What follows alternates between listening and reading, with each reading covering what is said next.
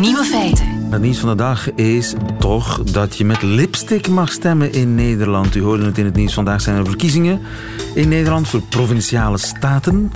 Het Centraal Stembureau van Nederland die twittert vandaag een tip ten behoeve van de kiezer. En die tweet gaat zo. Wist u dat u niet per se met een rood potlood hoeft te stemmen? Uiteraard ligt er in elk stemhokje een rood potlood, maar een kiezer kan ook zijn of haar rode lippenstift zijn of haar rode lippenstift, ja, het staat er, of viltstift meenemen naar het stemlokaal om mee te stemmen. Als het maar rood is. Glamour voting, het kan. Ik pak mijn nagellak mee.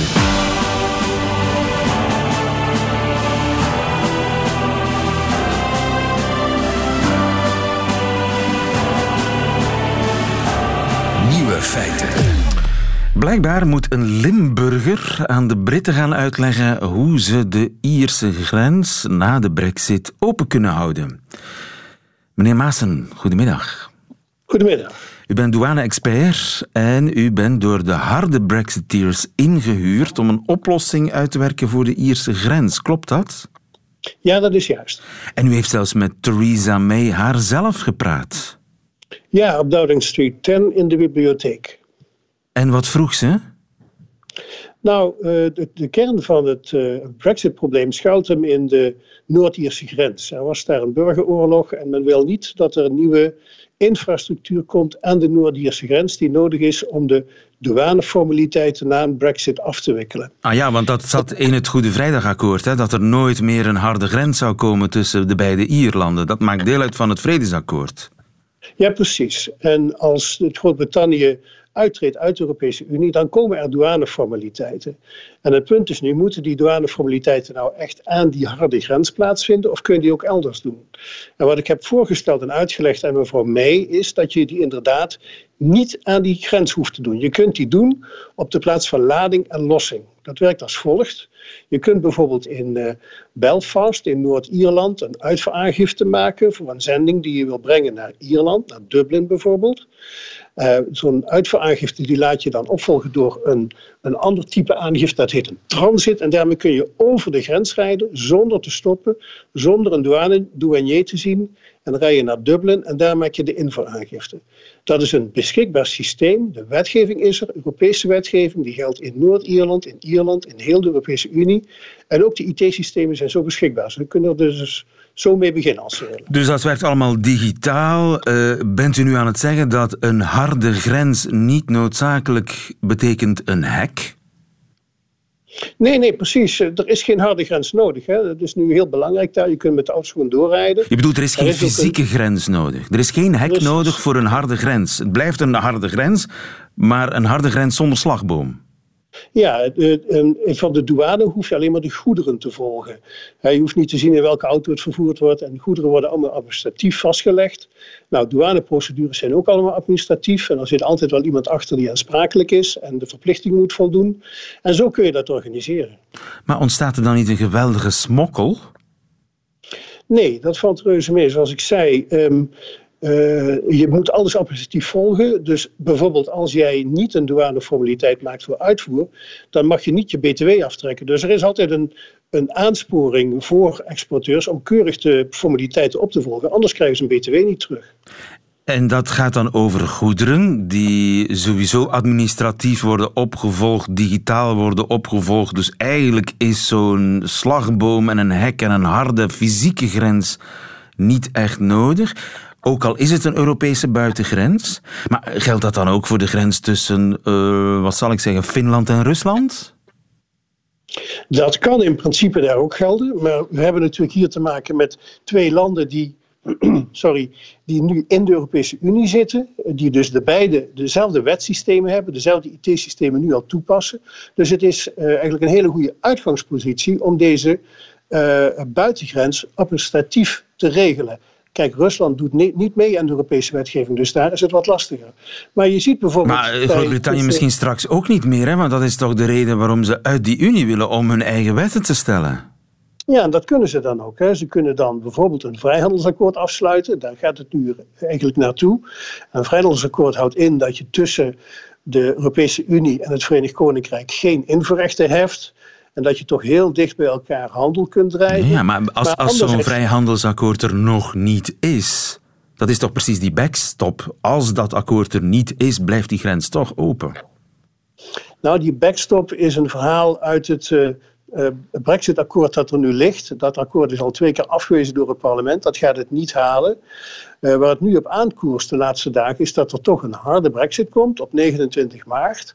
En dan krijg je dus douaneformaliteiten. Maar er is wel een mogelijkheid om invoerrechten te voorkomen. Uh, daarvoor kun, kan, kunnen de Verenigde, Verenigd Koninkrijk en de Europese Unie een beroep doen op de Wereldhandelsorganisatie, artikel 24. En dan kunnen ze toch handel drijven met elkaar zonder invoerrechten. Maar je hebt wel douaneformaliteiten. Maar dat kun je oplossen en stroomlijnen. Stroomlijnen en digitaliseren zodanig dat eh, die grens gewoon eigenlijk de facto open blijft. En iedereen vrij in en uit kan wandelen ook. En is dat niet het tweede probleem? Want je kunt misschien zelfs de douaneformaliteiten digitaliseren en stroomlijnen en automatiseren. Maar je zit dan toch nog met die open grens waar iedereen gewoon de UK en de Europese Unie in en uit kan lopen. Dat is toch ook een probleem? Ja.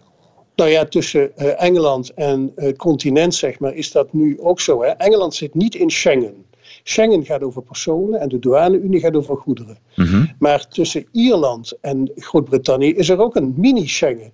Die twee landen, als je daar de grens over steekt, hoef je geen paspoort te laten zien. Die mogen in elkaars landen werken en, en wonen, is allemaal geen probleem. Dus die Noord-Ierse grens is alleen maar relevant voor goederen. Nou, en dat kunnen we dus oplossen met die moderne douanefaciliteiten die in de bestaande wetgeving beschikbaar zijn. Maar het lijkt allemaal zo simpel. Weten die mensen dat dan niet? Dat het zo simpel is? Ja, dat is het gekke. Um, er is een enorm gebrek aan douanekennis uh, in het Verenigd Koninkrijk en zeker in de regering mee. En tot nog toe hebben ze zich laten leiden door het idee dat je alleen maar met een douane-unie, door in de douane-unie te blijven, douaneformaliteiten kunt voorkomen. En dat breekt ze nu op, dat gebrek aan douanekennis. En dan moet iemand uit Roermond ze gaan uitleggen hoe dat kan werken. Ja, dat is heel merkwaardig, inderdaad. En dan zit daar in Downing Street 10, met allemaal specialisten ja. en, de, en de premier. Nee, ja, u moet zich voorstellen, alle douanekennis in Europa is geconcentreerd in Brussel, want daar wordt over beslist. Engeland is een eiland, dus die hebben toch altijd wat makkelijk gehad met, met douane. Ze hebben daar heel veel ervaren douanemensen onlangs ontslagen, een paar jaar geleden. Um, dus je hebt nu jonge mensen die niet goed zijn ingevoerd in de Europese wetgeving, die die onderhandelingen voeren. En daar, ja, ik heb ze daar heel principiële dingen moeten uitleggen. Dit is ongelooflijk. Ik was daar zelf verbaasd over. En ook die Kamerleden, ja, die hebben natuurlijk helemaal weinig kennis van douane. En u moet begrijpen, customs is not sexy. Als je niks met douane te maken hebt, dan ga je er ook niet uh, voor de lol in verdiepen. En toch is het een mooi vak hoor. Ja. Maar zo is dat gekomen dat er dus zo'n tekort is aan douanekennis. Een uh, harde grens tussen Ierland en Noord-Ierland betekent niet noodzakelijk een fysieke grens. Dat is toch wat u zegt, hè? Dat is de crux. Toen ik Mrs. May dat uitlegde op Downing Street, toen zei ze, maar meneer Maassen, we willen geen douaneformaliteiten. Ik zei, Mrs. May, dat is niet juist. Uw opdracht is om douaneformaliteiten te regelen zonder een harde infrastructuur aan die Noord-Ierse grens. En dat is mogelijk. Dus zij denkt voortdurend maar, ik wil geen douane. Maar dat is helemaal niet erg. En geloofde ze jou? Of, of, of zei ze, wat zegt die gekke Hollander nu? Nou ja, blijkbaar heeft ze mij niet geloofd. En blijkbaar haar team ook niet. Toch hebben we een paar weken geleden uitvoerig met haar minister Stephen Barclay uh, uitvoerig overlegd over die transparante Noord-Ierse grens. Dat hebben we ook uitgewerkt in het Malthouse Compromise Proposal B. Dat is een beetje techniek. En dat, dat zou hij inbrengen in Brussel. Dat heeft hij niet gedaan. Dus er worden daar allerlei politieke spelletjes gespeeld. Maar zoals de kaarten nu geschud worden, gaat toch dat voorstel van, uh, van de Wereldhandelsorganisatie, artikel 24, waardoor er geen invoerrechten gegeven hoeven te worden, dat gaat het halen volgende week. We zullen zien. Dankjewel, meneer Maassen. Goedemiddag. Graag gedaan. Nieuwe feiten. Vergeet Hugge, want het nieuwe Deense buzzwoord is puut. Goedemiddag, Dirk. Goedemiddag. Dirk Evers, onze man in Kopenhagen. Hugge, dat is uh, Deense gezelligheid, dat weet ik. Maar wanneer zegt een Deen puut? Als je bijvoorbeeld bij vrienden bent uitgenodigd en je stoot het glas wijn om, dan kan de gastgever zeggen: Ah, put, geeft niet. Ja, dus het eigenlijk is een soort, soort reactie tegen een soort voert, maar ietsje minder sterk. Ja, het is niet het soort voert als in voert, ik rijd door het rood, ik sta hier al te lang te wachten. het, het is een soort voert als in voert, het kan me niet schelen. Ja, als je bent vastgereden en als je dus op je streep kunt blijven staan, dus dat is de ene mogelijkheid, blijf je doorbomen, blijf je doorzeuren, blijf je het erg vinden of zeg je, ach, ja. ja. we kunnen er toch niets aan doen, vooruit. Dus als je bijvoorbeeld net de picknickmand gevuld hebt en het begint te regenen, dan zeg je puut. Ja, zo'n regensituatie is typisch, zeker ook in Denemarken, waar het zo regent als in België. Uh, je hebt een fietstocht gepland en het begint net te regenen. Als je wil vertrekken, dan puut. Hè? Je moet erdoor. Maakt niet uit. We doen iets anders. We doen iets leukers. We gaan naar de film. En dan werd het misschien toch nog leuker. Dan mochten we gaan wezen picknicken zijn. Ja, het hoeft niet allemaal zo perfect te zijn. Wanneer heb jij voor het laatst puut gezegd, Dirk? God, dat weet ik niet. Dus, maar misschien in een restaurant. Als je de rekening krijgt en er blijkt een, een, glas te veel berekend, bijvoorbeeld, ga je daar nu, hè, het is een goede maaltijd geweest, ga je daar nu op je strepen staan of zeg je, ach, put, put medde, kun je ook zeggen, put, put weg ermee. Weg ermee, put medde. En ik zie hier op het internet dat je zelfs putknoppen kunt kopen. Ja, dat klopt. Um, Denemarken is een land waar je nooit bent aangekomen in het leven, dus de arbeidsmarkt is redelijk hard en veel eisend. Hè. Er is geen anciëniteit, er is weinig ontslagbescherming, er worden hoge eisen gesteld, je bent snel binnen, snel buiten. Uh, in de scholen ook, hè. er zijn allerlei doelstellingen, dat kennen we ook in België. En als een soort reactie daartegen is inderdaad een gadget uh, verleden jaar op de markt gebracht. Een, een knop waar je op kan drukken. Een beetje zoals wanneer je naar een quiz-uitzending kijkt op televisie en mensen moeten dan er ergens op kloppen als ze het antwoord weten. Maar op die putknop, daar druk je op als je zegt van nu is het genoeg geweest, vooruit, bekijken vooruit. En die heb je in scholen, die heb je in klassen, eh, zodat gefrustreerde leerlingen op die knop kunnen drukken als ze het eventjes niet weten. Uh, als ze misschien boos zijn of kwaad dat niet lukt zoals ze wilden. En dan ga je naar die knop en dan druk je daarop. Ik heb hier zelfs op internet een knop gevonden. Ik kan eens op drukken, hè? Put, put, put. Ah, dan geef je lucht aan de frustratie. Je hebt het gezegd en weg ermee en nu kijk je. Weg ermee. en, ja, we hebben niet echt een vertaling daarvan, een letterlijke vertaling hebben we niet. Het is echt typisch Deense levenswijsheid wat je niet veranderen kunt. Accepteer het en ga door met iets anders.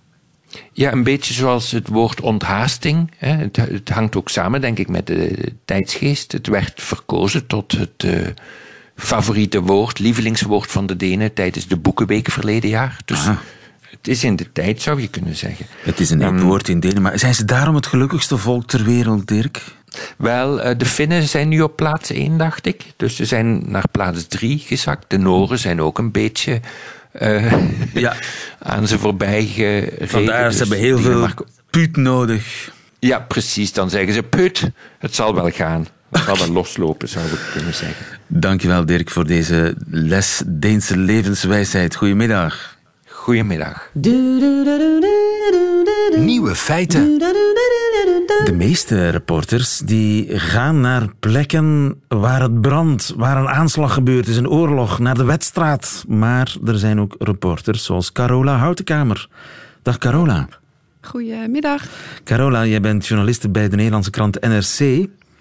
Dat klopt. En je hebt een boek gemaakt met je collega Freek. In dat boek een bundeling van reportages die gemaakt zijn op plaatsen waar niets gebeurt.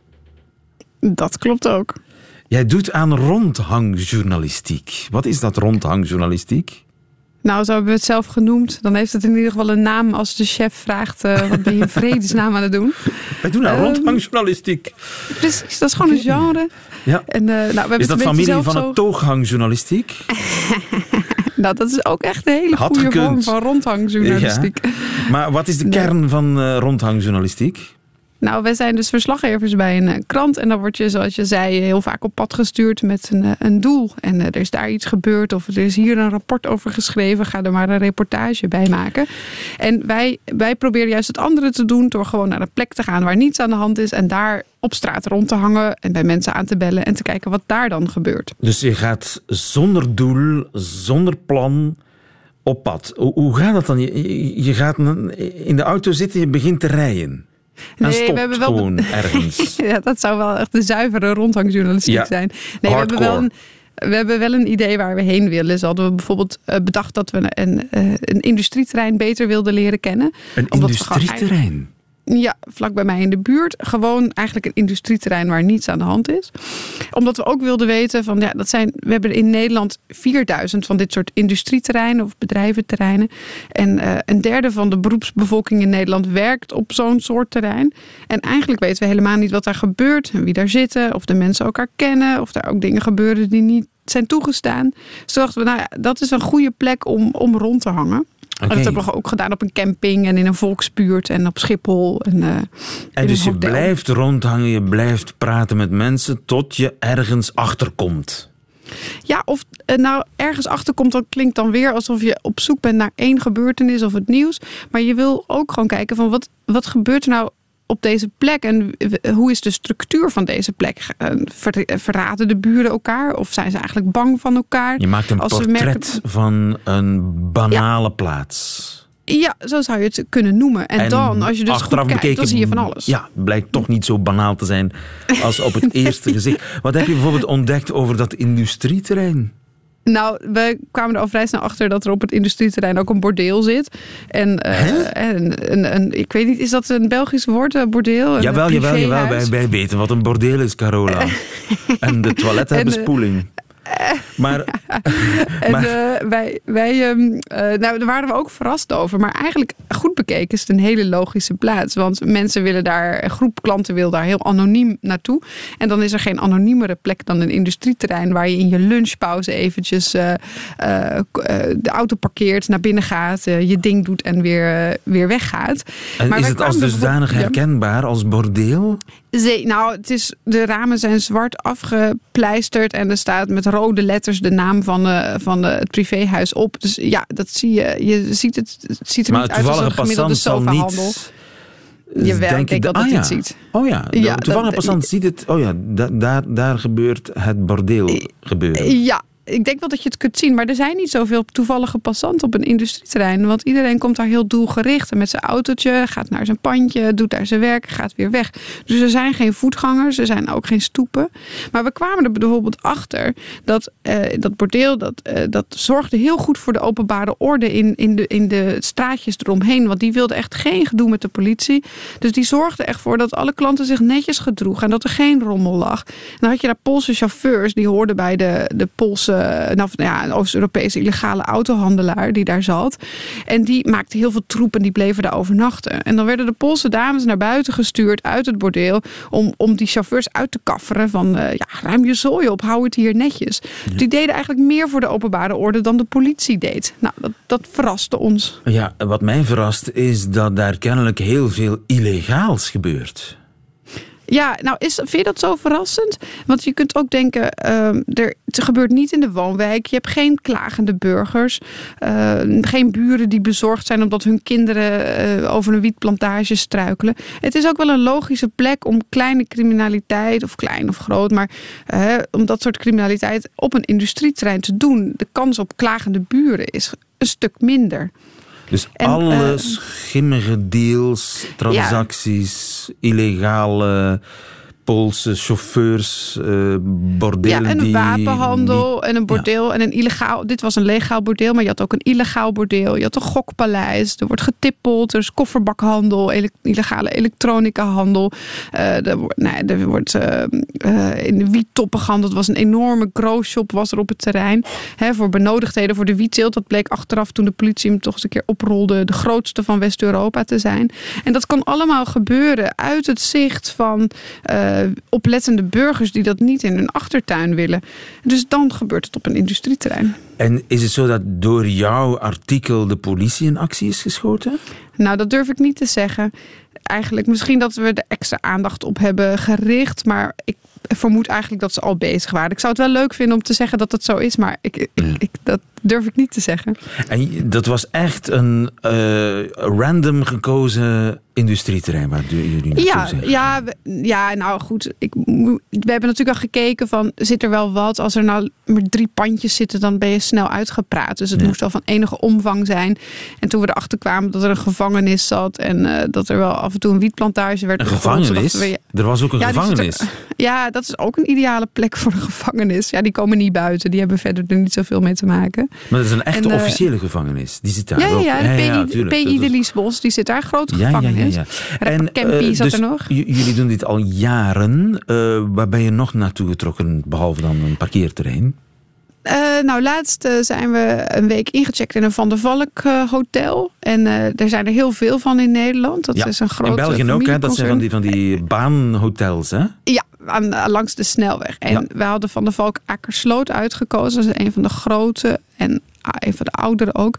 En die zit altijd stampvol. S- Maandagochtend, maandagavond. Allemaal families en allemaal zakentypes. En ook loesje zakentypes. En wij wilden begrijpen, hoe kan het nou dat je een hotel met uitzicht op de snelweg...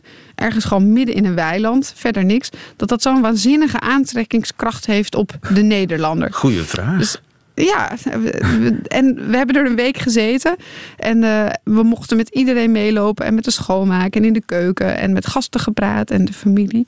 eh, om, eh, om daar ook een verhaal over te maken. Maar dat zijn dan Maar mensen die plek. speciaal naar de Van der Valk gaan. Die niet onderweg zijn en ja, snel Nee, iets heel moeten veel eten. mensen. Heel veel mensen. Zijn, we hebben mensen gesproken die vanaf de openingsdag 40 jaar geleden daar elke week op dezelfde plek komen dineren. Er zijn heel veel mensen die ontzettend houden van Van der Valk. En eh, wij hebben geprobeerd dat, dat, dat gevoel te vangen.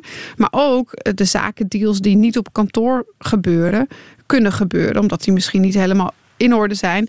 Die, gaan, die gebeuren in motels en anonieme plekken langs de snelweg. Dus dat soort, dat, die hoek heb je ook. Oh, eh, ja. dat soort klanten. Maar het is me nog altijd niet duidelijk waarom mensen daar voor de lol naartoe gaan. Nou, je krijgt lekker veel eten. En het is altijd heel voorspelbaar wat je krijgt. En de kamers zijn schoon. En het uitzicht is ook altijd hetzelfde. En ehm, eh, het is, de bediening is vriendelijk. En eh, het is een, een soort klein dorp waar mensen langzamerhand inwoner van worden. En het is gewoon precies wat de gemiddelde Nederlander eh, wil. Gewoon oké eten voor een redelijke prijs in een redelijk sfeervol aangekleed hotel langs de snelweg. Ja, wat dat zegt over de Nederlandse volksaard, daar durf ik me niet over uit te spreken.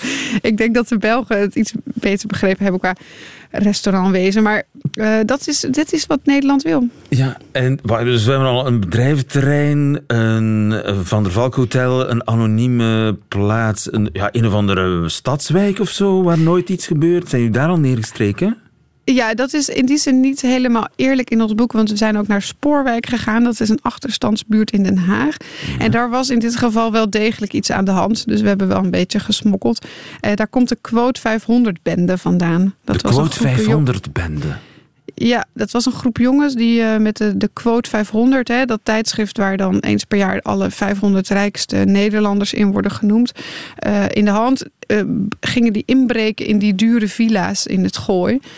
En ehm, eh, uiteindelijk zijn ze gepakt. En, eh, maar de wijk die schaarde zich echt achter die bende. Die vonden dat eigenlijk wel goede jongens. Een soort Robin Hood. Ook al wisten ze wel dat Robin Hood het geld niet voor zichzelf hield.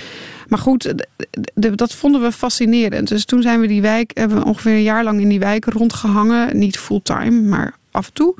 En, eh, of hè, met regelmaat kwamen we daar terug. En om die wijk te leren kennen, maar ook om de jongens te leren kennen en hun familie. Eh, en om te snappen van hoe. Nou, het was eigenlijk een geslaagd multiculturele wijk. Die zie je niet zo vaak in Nederland. En, maar wel heel crimineel. Dus hoe, hoe gaat dat samen? Hoe ziet armoede er hier uit? En hoe kan het dat die wijk eigenlijk die jongens zo verdedigt? Ja, en dat- waarom? nou, Ja, omdat ze, er is een dus de- die jongens die stalen van de rijken. Dat deden ze dan met zonder geweld. En het is natuurlijk wel heel ingrijpend als er in je huis wordt ingebroken als je er bent. Maar ze hebben, het was geen roof over. Hè. Er waren geen, niemand was dus neergeslagen. die- die dus dat jongens- vond de wijk ook wel een soort. Ja, oké, stelen van de rijken. Wij zijn arm. Dat mag, want wij zijn arm. En die werden niet eh verraaien. Ik bedoel, die liepen vrij rond. Politie was naar hen op zoek misschien. Ja, nee, die werden heel erg beschermd door de wijk. En op een gegeven moment, de moeder, die werd als medeplichtige gezien, omdat het allemaal in haar huisje gebeurde, waar die jongens dan hun plannen beraamden. En ehm, toen werd zij dus door de woningcorporatie haar huis uitgezet. En toen kwam er een enorme handtekeningactie op touw om, uh, om, om Tante Cor, zo werd ze genoemd, in de wijk te behouden. Want ze vonden dat echt onzin dat Tante Cor dan weg moest. Dus nee, er was, werd, nee, de politie is je vijand en dat is van iedereen. De politie is je vijand in uh, Sporenwijk, die arme ja. buurt in Den Haag. En die, die jongens die stalen uit de chique villa's, maar ja. die bleven wel in die wijk. Ja, ze bleven wel in die wijk. En ze, ik kan ook niet zeggen dat ze zo handig in waren. Want dan, er zijn taps gemaakt. Want ze huurden altijd dezelfde auto. Dus toen had de politie dat ook wel door. Dus dan zijn er, is er een, een tapapparatuur uh, geplaatst. En dan zag, hoorde je ook dat ze in paniek uh, wegrenden en dan weer een kistje met dure Rolexen in de heg gooiden. En dan hadden ze weer sieraden verloren en het trapje laten staan. Dus dat ging niet. Het was Ocean's 12 was. ja, Ocean's 11 was het niet echt. Ja. Um, en zij, ze, ze bleven ook heel ja. gewoon. Ik bedoel, ze, ze waren waarschijnlijk heel rijk, maar ze bleven toch gewoon arm onder de armen, bij wijze van spreken. Ja, en ik weet ook niet, als je wat sieraden steelt en op de, op de illegale markt horloges verkoopt, dan hou je er ook niet zoveel aan over. Ja. Dus als je dan een paar keer gaat, goed gaat stappen en je koopt een keer een wat duurdere auto, dan is het ook wel weer op. Dus ik wil daar ook over. Het was niet dat ze miljoenen buiten uh, uh, ja. buit maakten. Dus Rond ging al snel weer op. Journalistiek. Ja. Ik ben uh, helemaal voor. Dankjewel, Carola Houtenkamer. Jullie boek, het boek dat je samen met uh, Freek, je collega Freek schreef, heet Afrit Akkersloot. Dankjewel. Goedemiddag. Dankjewel. Nieuwe feiten. Als een kind een brandwonde oploopt, dan lijden de ouders daar langer onder dan het kind zelf. Goedemiddag, Marte Erberts. Goedemiddag. Uh, Marte, jij bent psychologe aan de Universiteit van Utrecht. Je bent vorige vrijdag gepromoveerd daar. Waarvoor gefeliciteerd. Dank u wel. Met een onderzoek naar de impact van brandwonden bij een kind. Je hebt meer dan 100 gezinnen onderzocht. Wat was er in die gezinnen gebeurd?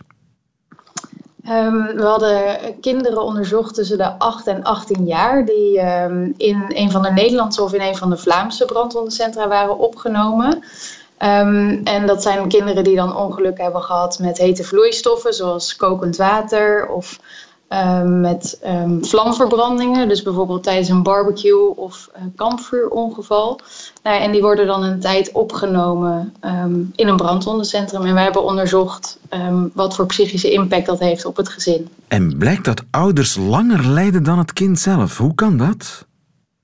Nou, we zagen, ja, daar lijkt het op. We zagen dat uh, na anderhalf jaar een deel van de ouders nog langdurige klachten had. En vooral posttraumatische stressklachten. Dus dat er beelden van het ongeval bijvoorbeeld weer opkwamen. Of dat ze dingen uit de weg gingen die met dat ongeval te maken hadden. Of er niet over wilden praten. Um, en onder andere zou het kunnen komen door de emoties die ouders rondom het ongeval ervaren. En daarna bijvoorbeeld schuldgevoelens en boosheid over de verantwoordelijkheid um, van het ongeval. Dus we denken dat dat een van de redenen is waarom ouders daar zo lang last van kunnen hebben. En een kind heeft daar allemaal geen last van? En een klein deel van de kinderen lijkt er wel um, last van te houden. Um, maar nou, het was een redelijk laag percentage kinderen eigenlijk die um, langdurige klachten had. En dat, dus ja, als zou... eenmaal de, de, de huid genezen, zeg maar, dan uh, is de zaak snel vergeten. Nou ja, het gaat dan echt om serieuze klachten die, die we niet bij een groot deel van de kinderen zagen. Maar je zag wel dat kinderen zich ook zorgen maken, bijvoorbeeld over de reacties van anderen op littekens. Of het idee hadden van ja, er kan nog een keer een ongeval gebeuren, dus daar ook angstig voor waren. Dus het is niet zo dat er helemaal niks natuurlijk aan de hand heeft. Het heeft zeker een impact. Um, maar, en dat zagen we dus dan op het hele gezin. Ja, maar de typische posttraumatische stresssyndroom, dat zie je meer bij de ouders. En zie je dat zowel bij de papa als bij de mama? De moeders leken iets um, kwetsbaarder daarvoor te zijn. Dus we zagen bij een groter percentage moeders die langdurige klachten. Dus 1 op 4 las ik van de moeders had een jaar na datum nog last van zo'n uh, stresssyndroom. Ja. En ongeveer ja. 1 op 10 dus 6% was het van de vaders. Dat is een, ja, groot, dat is een groot verschil. Hè? Dat is uh, dubbel zoveel moeders. Ja, ja, klopt. Ja, we hebben het niet over een posttraumatische stressstoornis of een syndroom. Maar het zijn echt de, de klachten, dus die herbeleving en vermijding. Dus we hebben niet een stoornis vastgesteld. Maar ja, moeders leken inderdaad kwetsbaarder. En dat zou ook onder andere weer kunnen komen. We zagen ook dat die emoties bij moeders um, hoger waren. Schuldgevoelens, verdriet, angst. Um, en vrouwen zijn sowieso wat kwetsbaarder om posttraumatische stressklachten uh, te ervaren na een traumatische gebeurtenis dan mannen. Ja, dat zegt toch iets over het verschil tussen papa en mama. Hè? Dat is toch, uh, toch wel uh, frappant. Ja, ja. Ja. Nou ja, moeders blijven, dat zien we in de praktijk ook vaak, dat moeders bijvoorbeeld ook vaker uh, bij het kind blijven slapen en zo ook eigenlijk meer um, meekrijgen van die hele opname tijdens het ongeval. En nu stellen we dat vast. Hebben we nog advies te geven aan die uh, ouders? Um, nou, ja, advies aan de ouders um, is ook om goed te letten op de eigen psychische reacties. Ouders hebben in eerste instantie heel erg natuurlijk een focus op het kind en op het medisch herstel. En de klap komt soms wat later of beseffen pas later wat er is gebeurd.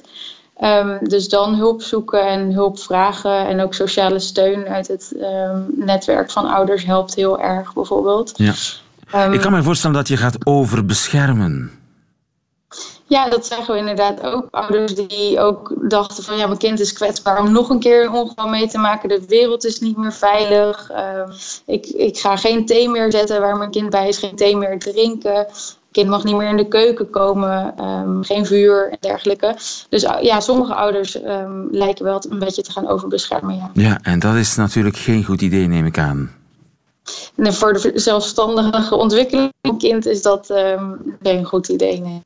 Marten Echtberts, nogmaals gefeliciteerd. Dankjewel. Goedemiddag. Bedankt. Goedemiddag. Nieuwe feiten. Middagjournaal. Goedemiddag. Af en toe mag ik het toch wel eens hebben over de koers in dit middagjournaal. Een tak van sport waarmee ik een deel van mijn loon verdien door er af en toe over te praten of door er commentaar over te geven.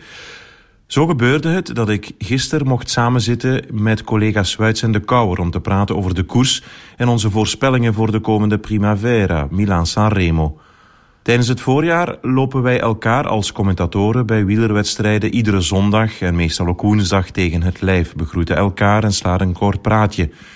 In juli, tijdens het circus, genaamd Tour de France, leven we drie weken heel dicht samen. We rijden dan samen in één busje, Wuits, de Kouwer, ik en Sven Nijs of Frank Hoste.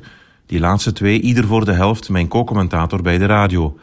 S'morgens samen ontbijten, dan met z'n allen weer dat busje in naar de aankomst... om na afloop van de rit opnieuw in het vehikel te kruipen... op weg naar een volgend hotel en een laat avondmaal. U mag dat gerust op elkaar slipleven noemen. Dat doen wij nu al jaren zonder ruzie, zoals Michel het gisteren zei aan tafel. Dat is best wel oké. Bijna tien jaar geleden reisden de radio- en tv-commentatoren apart en zo gebeurde het in 2010 dat ik op pad was met José, het enige jaar dat de Kouwer in de Tour ook voor de radiocommentaar gaf. Samen beleefden we een moment waar we tot op de dag van vandaag telkens opnieuw tranen van in de ogen krijgen. Het was zondagavond 11 juli 2010, de Luxemburger Andy Schleck had net de bergetappe naar Morzine gewonnen. Wij logeerden in Léger, een lager gelegen bergdorpje waar we de volgende dag ook van de rustdag zouden genieten. We belanden op een terras van een klein hotel. Er staan drie of vier plastieke tafels, van die groene, u kent ze wel, met wat stoelen. Centraal staat ook een groot televisietoestel, want diezelfde avond wordt de finale gespeeld van het WK voetbal tussen Nederland en Spanje. 0-1, een laat doelpunt van Iniesta. De beste plaatsen op dat terras, voor het scherm, zijn ingenomen door Fransen. Niet zomaar Fransen, nee, door de Franse wielercommentatoren van de Tour. Grote sterren, zeg maar supervedetten in Frankrijk. Laurent Fignon is hun co-commentator. Fignon, tweevoudig winnaar van de Tour, maar ook verliezer van de ronde van 1989.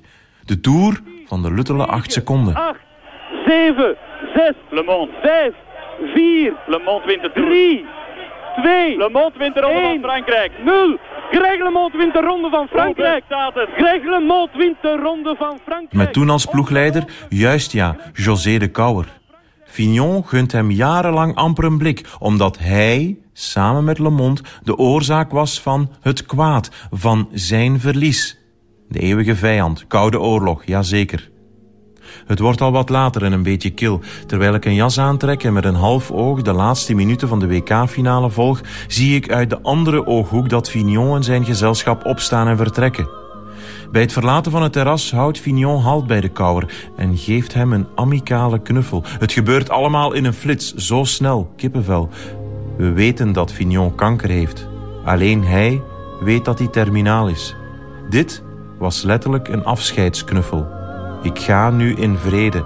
Ik heb de vijand letterlijk in de armen gesloten. Een beeld dat ik nooit zal vergeten. Een maand later sterft Fignon, amper 50 jaar.